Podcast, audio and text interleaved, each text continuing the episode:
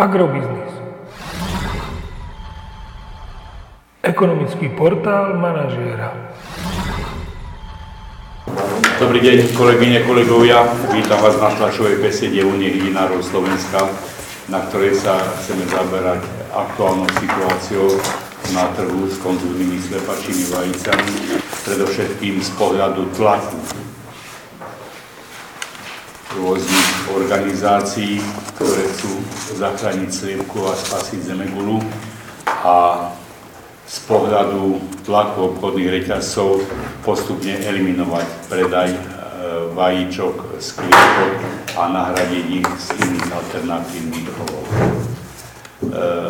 informovať vás bude riaditeľ Unie hydinárov, inžinier Daniel Molnár, riaditeľ najväčšieho producenta cepačích vajec Novogal kvôli nadžitov inžinier Ladislav Birčák.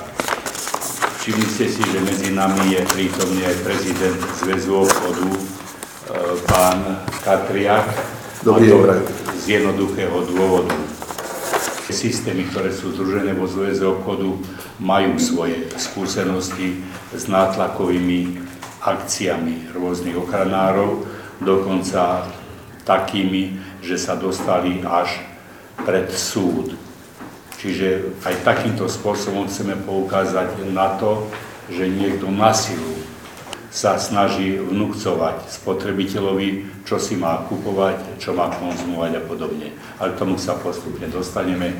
Najskôr má slovo pán Molnár.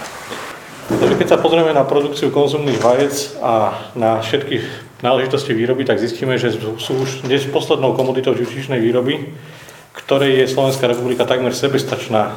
V roku 2018 sme tú sebestačnosť dosiahli na úrovni 92%, čiže vidíme, že blížime sa k tým 100%. Ostatné komodity živočíšnej výrobe sú jedinové meso niekde na úrovni 64%, bravčové a hovedzie meso sú niekde na úrovni pod 30%. Čiže to už je tá posledná komodita, kde sa sebestačnosť pri živočíšnych komoditách je takmer na úrovni 100%. Keď sa pozrieme na produkciu v minulom roku, tak sme vyprodukovali 205 kusov vajec na jedného obyvateľa a spotreba bola 224 kusov. Čiže aj to hovorí o tom, že tam určitý schodok medzi produkciou a spotrebou.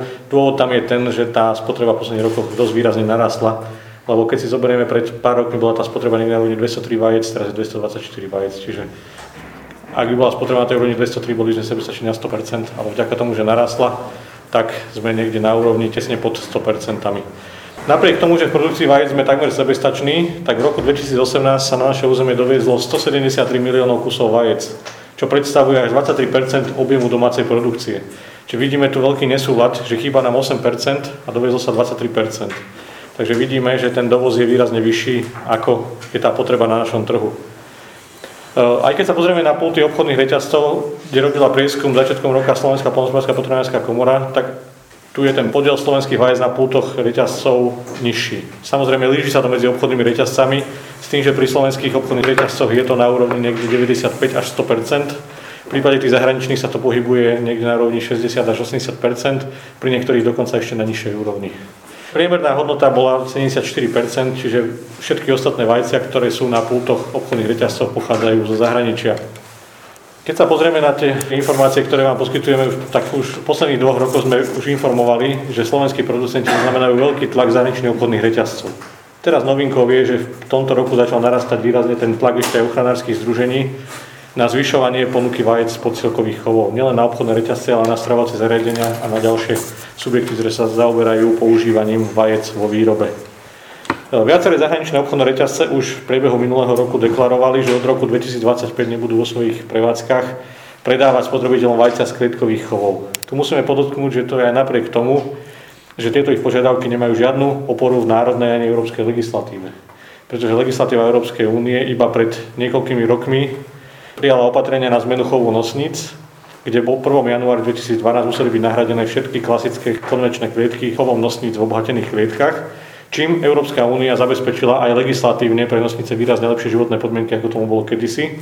A tu musíme poukázať na to, že čo sa týka Slovenska, tak Slovensko pristúpilo na tento systém na 100%. Všetky neobohatené klietky boli nahradené obohatenými klietkami, na rozdiel od mnohých krajín západnej Európy alebo južnej Európy, kde to nebolo zrealizované na 100% a kde ešte stále sa nachádzajú aj tie klasické konvenčné klietky. Tu musíme podotknúť, že táto požiadavka zo strany Európskej únie bola oznámená alebo bola definovaná v postačujúcom predstihu 10 rokov dopredu. Čiže tam, keď to bolo od 1. januára 2012, tak chovateľe už od roku 2002 vedeli, že toto ich čaká, toto ich nemine a mali príležitosť 10 rokov sa na to pripravovať a zabezpečovať si tie investície a potrebné rekonštrukcie. E, zároveň s tým, že aj v minulosti boli na to poskytnuté prostriedky z európskych fondov, čiže bolo možné čiastočne si to refinancovať, či už vo výške 40% alebo 50% aj z iných zdrojov ako z vlastných a nie úverových alebo z vlastného zisku. Keď sa na to pozrieme, tak pred tými 10 rokmi alebo pred tými 7 rokmi, tak tých 10 rokov zhruba aj trvala tá rekonštrukcia tých, tých klietkových systémov na tie nové oblatené klietky. A keď sa pozrieme na tie technológie, tak tie technológie majú životnosť na rovni 20 rokov. Tie, ktoré sa robili prvé, tak tam vlastne tá životnosť bude končiť v nasledujúcom 10 ročí. Tie, ktoré sa robili medzi poslednými, tak tam ešte tá životnosť je dlhšia ako 10 rokov. Čiže keď sa na to pozrieme, tak aj tá výmena tých klietkových systémov je aj z tohto dôvodu neefektívna pre našich výrobcov, pretože výrazne zvyšuje náklady na produkciu vajec, pretože budú musieť vlastne do odpisov zahrňať cenu technológie, ktorú už nebudú používať a zároveň cenu technológie novej, čím sa staneme menej konkurencieschopní v porovnaní s inými krajinami a s inými producentami. Tento tlak považujeme nielen my ako Unie hydinárov Slovenska, ale všetci producenti vajec na Slovensku za neopodstatnený, pretože keď sa pozrieme na ten systém, ako je to v Európskej únie na Slovensku, tak v Európskej únii ako celku stále prevládajú kletkové chovy nosníc nad ostatnými spôsobmi chovu. Rovnako je to aj v Európskej únii. Výnimku tvoria krajiny, ako sú Nemecko, Rakúsko a severské krajiny, kde je ten kletkový systém na minimálnej úrovni. Ale vo všetkých ostatných krajinách Európskej únie je ten podiel na úrovni 50% a viac klietkových chovov na chove nosníc. Na Slovensku v súčasnej dobe máme ten podiel na úrovni niekde okolo 79% a to aj napriek tomu, že chovatelia začali s rekonštrukciou klietkových chovov na volierové, čiže na ten systém, ktorý sa vyžaduje už pred dvomi rokmi.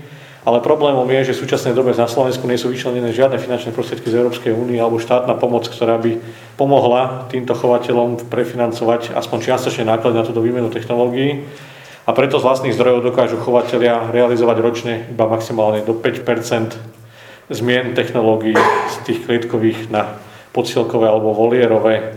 My keď sme to prepočítali, že čo by to stálo, alebo čo by to, aké náklady by si to vyžadovala táto rekonštrukcia, tak u všetkých chovateľov na Slovensku by táto rekonštrukcia spolu stála 47,3 milióna eur. A to by bola vlastne, keby sa urobila zmena z všetkých klietkových chovov na volierové chovy. Problémom je, že týchto 47,3 milióna eur v súčasnej dobe bez nejakých prostriedkov zo nejakej schémy štátnej pomoci alebo z nejakej, e, nejakých eurofondov títo chovateľia hydnosníc nemajú, pretože ten vývoj cien za posledných 8 rokov nie je taký, aby vlastne takéto prostriedky dokázali si zabezpečiť chovateľia vlastnou činnosťou. E, keď sa pozrieme na tento tlak zahraničných obchodných reťazov, tak nemá ani kvalitatívne opodstatnenie pretože kvalita a zloženie vajec vôbec nezávisí od spôsobu chovu nosníc. Nie je dôležité vôbec, či nosnica bola chovaná v klietke, či bola chovaná na podstielke voľného výbehu. Od toho zloženie vajec nezávisí. Jediné, od čoho to závisí, je zloženie krmiva, ktoré konzumuje. Pretože to krmivo sa dostáva následne do toho zloženia vajíčka. Aj keď sa pozrieme na rôzne argumenty ochranárov, že z pohľadu welfare alebo dobrých životných podmienok tie klietky sú nevhodné pre nosnice, tu tiež musíme povedať, že sú dva základné ukazovatele, ktoré hovoria o tom, či sa má nosnica v danom systéme chovu dobre alebo zle. A to je počet znesených vajec a percento úhynu. Keď sa pozrieme, porovnáme podsielkový systém a klietkový systém, tak tieto ukazovatele sú na podobnej úrovni, dokonca s lepšími ukazovateľmi v prospech klietkových chovov. Takže vidíme, že aj tento argument sa nezakladá na pravde a na tej skutočnosti, ktorá je reálne priamo v chovoch keď sa pozrieme na pohľad spotrebiteľa, tak aj tu musíme upozorniť, že klietkové vajcia sú v súčasnej dobe a aj celkovo historicky na pulte obchodných reťazcov najlacnejšie. Keď sa pozrieme na klasické ceny, nie na akciové, lebo keď sú v akciách, tak tam tie ceny bývajú veľakrát nižšie, ale keď sa pozrieme na klasické ceny, tak klietkové vajcia sú najlacnejšie. Keď sa pozrieme na 10-kusové balenie vaj z jednotlivých spôsobov chovu a rozdeliť cenovo medzi nimi, taký štandardný rozdiel medzi 10-kusovým balením z klietkového chovu a z podsielkového chovu je, že tie podsielkové sú o 50 centov drahšie. Keď sa pozrieme na vajcia z voľného výbehu, tak tam je ten náraz o ďalších 50 centov, čiže v porovnaní s tými klietkovými tam je už ten náraz o 1 euro. V prípade chovov v ekologickom systéme tam je ten náraz už o 1,50 na tom jednom balení. Čiže tu aj pre toho spotrebiteľa vidíme, že najvýhodnejšie pre neho sú tie vajíčka, ktoré majú nižšiu cenu, lebo ten slovenský spotrebiteľ je výrazne cenovo senzitívny, máme to možnosť sledovať už dlhé 10 ročia. A keď sme to prepočítali na spotrebu na jedného obyvateľa, tak pre štvorčlennú rodinu by predstavovalo to zrušenie vlastne predaja klietkových vajec a keby si mal kupovať iba čisto podsielkové vajce, tak ročne by musel siahnuť do svojej peňaženky viac štvorčlenná rodina o 45 eur pri podsielkových vajciach, pri voľnovýbehových by to bolo o 90 eur viac a pri vajciach z ekochov o 135 eur viac. A tu musím podotknúť, že bez akéhokoľvek kvalitatívneho rozdielu medzi vajcami z jednotlivých druhov chovu. Keď sa pozrieme na našich chovateľov, tak aj napriek týmto našim argumentom, že tá zmena nemá žiadny logický, ani kvalitatívny, ani ekonomický zmysel, tak napriek tomu vidíme tu ten tlak veľký, že je, tak postupne chovateľia nosníc realizujú tieto rekonštrukcie chovov. A podotýka na volierový systém chovu, ktorý sa zaradí medzi podsielkové. A je oproti klasickému podsielkovému chovu oveľa bezpečnejší z pohľadu kvality vajec, ako aj životných podmienok zvierat. Ale myslíme si, že obchodné reťazce by mali ponechať spotrebiteľovi možnosť slobodnej voľby rovnako, ako to praktizujú slovenské obchodné reťazce. Teda, aby spotrebiteľ našiel na pulte všetky druhy vajec, aby si mohol kúpiť vajcia, ktoré si chce kúpiť sám a nie tie, ktoré mu chce niekto nanútiť. A tu ešte podotýkame, že môže to vlastne pôsobiť negatívne aj táto zmena. V prípade, ak sa nestihnú prerobiť tieto systémy a zahraničné obchodné reťazce prestanú predávať klietkové vajcia slovenské, môže to znamenať veľký nárast dovozu vajec zo zahraničia a ohrozenie sebestačnosti a ohrozenie produkcie a takisto aj ohrozenie bezpečnosti pri vajciach, pretože keď sa pozrieme na obdobie posledných 10 rokov, tak mali sme tu viacero afér s vajíčkami na našom trhu a všetky aféry sa týkali dovážaných vajec. Nedávno, keď pripomeniem, tak to boli rôzne problémy s fipronilom, s holandskými vajcami alebo predtým salmonella pri polských vajciach a vždy sa jednalo o dovážané vajcia. E, pán rejiteľ Birčák, ako reaguje najväčší producent vajec a e, používame tu výrazy klietky zväčša vieme, o čo ide, ale podsielky a voliery. V čom je taký ten zásadný rozdiel a k čomu sa skôr prikláňate? Ja by som sa najprv ešte vrátil k informáciám od pána rejiteľa Únie. E, je tam zo pár momentov. Prvý moment, ja použijem prirovnanie väčšina z nás riadíme auto, vieme, čo to je. E, neviem si predstaviť, že keby nejakej osobe niekto nútil, môj zlatý, ty už máš 6-ročné auto, od zajtra dávaj sem kľúče, ty ho už používať nemôžeš, musí si kúpiť nové. To je presne to isté, ako keď nás niekto núti, aby sa vyhodili technológiu, ktorá má ešte ďalších 10-12 rokov slúžiť. Áno. To keď si to tak zoberieme, to auto použijem aj v druhom príklade. Zo strany spotrebiteľa zas. No, môj zlatý, ty si nemôžeš kúpiť Škodovku, ani Táliu. Príklad poviem, to je najlacnejšie auto, Renault Tália. Lebo to auto není dobré, není až také bezpečné. Ty si musíš kúpiť BMW. Tým je povedané všetko. Či niekto iný chce rozhodnúť za toho klienta, zákazníka, čo si smie a čo si nesmie kúpiť. Ale prakticky on si aj v súčasnosti môže kúpiť, čo len chce, lebo keď vojde do akejkoľvek predajne a keď si chce kúpiť podstielkové vajcia, určite ich tam nájde. Keď si chce kúpiť nejaké voľnovýbehové alebo biovajcia, som presvedčený, že aj tie nájde v tej obchodnej sieti. Preto veľmi nechápem celú logiku a celý zmysel, prečo niekoho chceme nútiť, aby robil, čo on sám nechce. Tu nám nejako uteká celé to hľadisko a hlavne to hľadisko toho človeka. Ja sa k tomu trošku viacej ešte priblížim. Bohužiaľ, e, rôzne organizácie ochrancov zvierat e, majú iný názor, ale ja si myslím osobne, že vôbec nepoznajú problematiku. Používajú skreslené, zavadzajúce údaje a to, to škodí de facto úplne každému. E, povedal by som, jednu najzásadnejšiu vec. Reťazce vyhlásili samozrejme zahraničné, áno, my nebudeme nakupovať klietkové vajcia. Budeme nakupovať len podstielkové a iné. Momentálne už 3 roky v rámci štátov západu Európskej únie podstielka ako taká je, nepovedal by som, že zakázaná, ale skrátka, hoci ktorý farmár alebo chovateľ, keď požiada, o licenciu alebo prevádzkovanie takejto formy farmy, nedostane ju. Čiže to, čo existuje, to už, na čo už povolenie dali na tie podstielky, čo tam beží už predtým v minulosti, čo slúžilo, to ešte doslúži, ale keď niekto príde s tým, že ja chcem podstielkový chov, 100% ani v Nemecku, ani v Rakúsku, ani v Holandsku, nikde skrátka už na to licenciu nedostane. Ja neviem, či ochranári zvierat vôbec vedia túto informáciu, ale skrátka toto je realita, že nás nútia po roku 25 do niečoho, čo už je v Nemecku, v Rakúsku už zakázané 3 roky skoro. Jak je toto možné? Čiže oni vôbec nemajú relevantné informácie. Okrem toho voľnovýbehové chovy, to znamená, že tá nosnica môže de facto z tej haly vyputovať aj vonku, môže sa prebehnúť, to je voľný chov, tak na tieto sa takisto v Nemecku a v Rakúsku už licencie nedávajú. Podľa novej legislatívy, ochrany spodných vôd a tak ďalej, čo sa týka hnojnej koncovky, nedostanú licenciu na takýto druh chovu skrátka. Teda aké chovy tam budujú? Na 96% sa v Nemecku, Rakúsku, Holandsku v súčasnosti budujú tzv. volierové chovy. Je to, by som povedal, také e, trošku aj zo strany týchto zahraničných výrobcov taký menší podvod, by som to nazval, lebo čo to vlastne je tá voliera?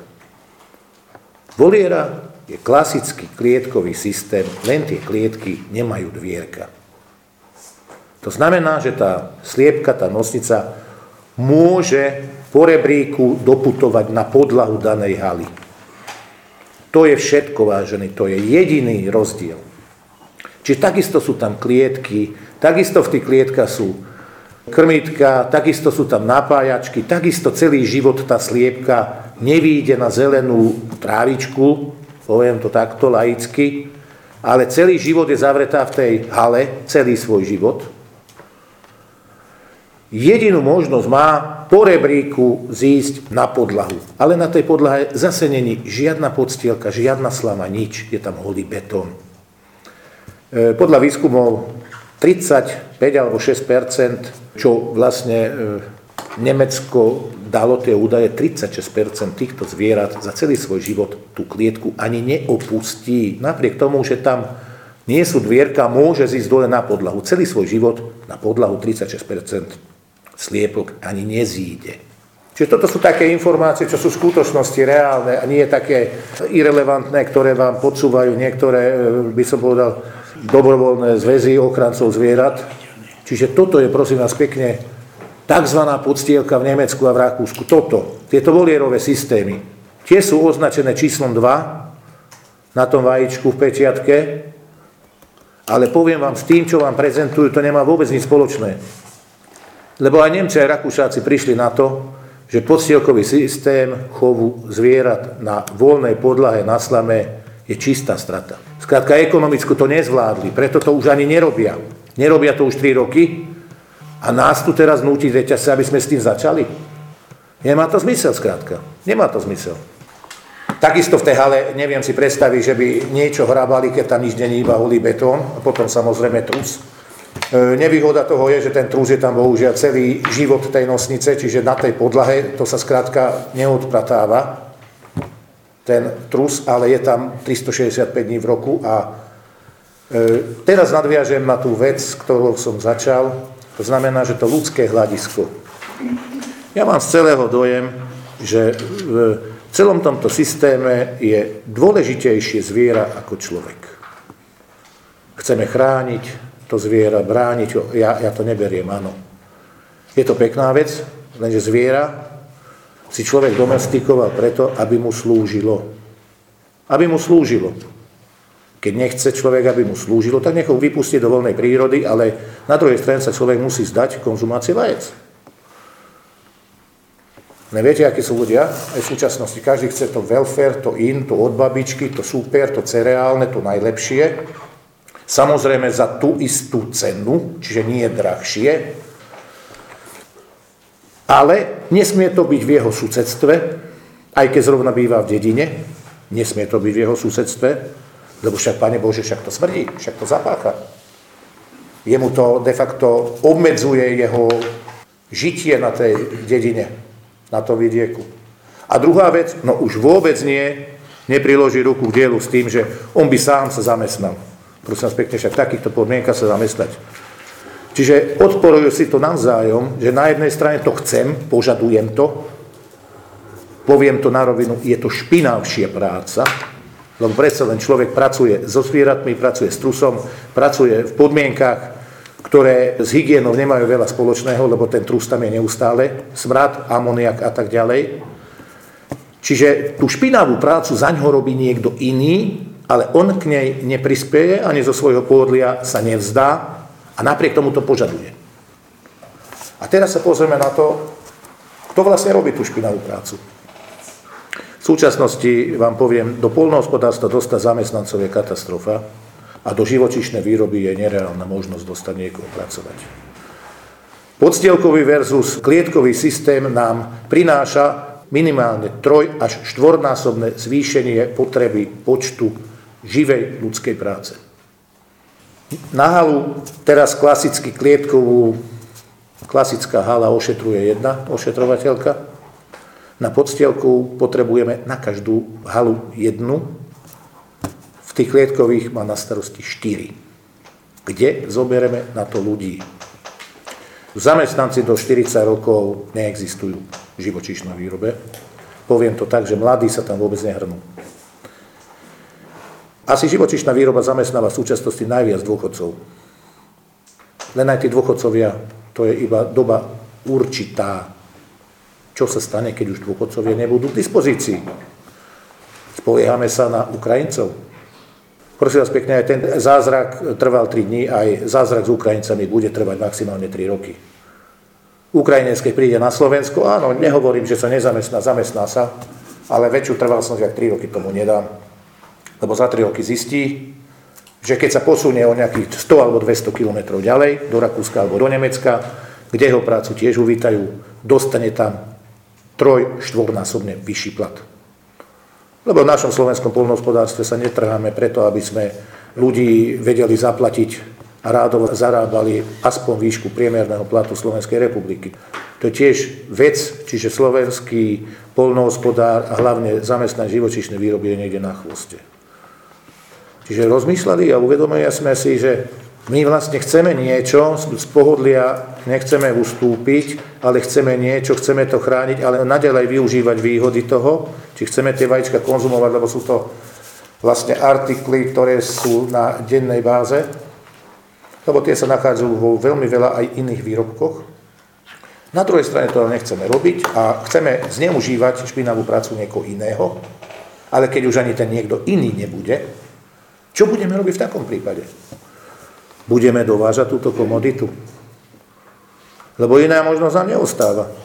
A potom siahneme ako s hydinovým mesom, že však budeme to dovážať od Brazílie a tak ďalej, z Číny sa kuracina vozila, z Ukrajiny, kde vôbec, e, by som povedal, nie sú platné legislatívne, veterinárne a zooveterinárne hľadiska ako Európskej únie a napriek tomu to konzumujeme. A tam v zahraničí naozaj majú tam klietky alebo podstielky, dodržujú to. Keď si zoberieme, pred dvoma rokmi bola vtáčia chrypka. Vtáčia chrypka zúrila v celej Európe. Všetky štáty, všetci veterinárni riaditeľia centrálnej a nariadili voľným chovom, biochovom zavrieť do. Vajce sa predávali nadalej ako vajíčka z voľného výbehu, biovajíčka a tak ďalej. Toto trvalo vyše 3 4 roka, vážený. A jedna z podmienok predaja vajca z voľného chovu znamená, že sliepka musí byť vonku každý deň. Splňalo toto vajce, keď bola zavretá 3 4 roka? A zrazu už to opatrenie platí, alebo čo? Ale stále sa to predávalo ako vajce z voľného výbehu alebo biovajce za pridanú hodnotu úplne inú cenu, ale v skutočnosti v reále to nesplňalo. Tak potom o čom tu hovoríme? O čom tu my vlastne hovoríme? Je to dosť zložité a komplikované. E, ja to vidím na našich zamestnancov, poviem vám na rovinu, ja e, poviem to tak, že niekedy aj lutujem tie ženy, lebo sú zodraté, to tam väčšinou ženy robia zimných mesiacoch, tam vám hovorím, že, lebo aj my už máme niektoré haly prerobené, mne tie ženy hovoria, riaditeľ, ja tam nejdem robiť, ja to nechcem robiť. Ja radšej odídem. Keď som im povedal, no ale všetky haly za pár rokov budú takéto. No, že to tu neostane nikto. Prosím vás pekne, toto je realita, však toto treba ľuďom povedať. Kto tam bude robiť? Lebo ja môžem vykričať, že ja to chcem, ja chcem takéto kupovať. No ale kto to bude robiť? Musíme trošku e, sa zamyslieť nad tým, lebo tí ľudia v zimných mesiacoch, keď je tam amoniak celý rok, je tam trus, vám poviem, že zápaly očných spojeviek sú na dennom poriadku. Stále je niekto vypísaný. Oči červené ako angorák, není to ináč vôbec e, nejaké príjemné vola, čo tam robí v tomto prostredí. Ja tam vôjdem do tej haly a som rád, že za 5 minút odtiaľ výjdem. Vám to poviem, zadržím dých a som rád, že odtiaľ výjdem. Ja neviem si predstaviť, ako sa tam tá sliepka môže cítiť lepšie. Keď ja zadržím dých, aby som po 5 minútach, lapajúc po dychu, odtiaľ ušiel. A čo naši zamestnanci, ktorí sú tam pravidelne každý deň hodiny a hodiny? Čiže hovorím, tie zápaly očných spojiviek pravidelne, v letných mesiacoch zase v suchú, teple, ten trus po pár dňoch, týždňoch už není trus, ale je to prach také prašné prostredie, ženy nútime, tie starci to ani bohovi nechcú dať, normálne používať filtre. Poviem vám okradné rúško s filtrami, prejdem halu tam späť, vyberiem si ten filter, ten filter je čierny. Nánosy na plúcach silikóza, to bude poškodené zdravie za pár rokov 100%. Kto chce z nás ísť pracovať do týchto podmienok? Však toto predsa ochranári chcú.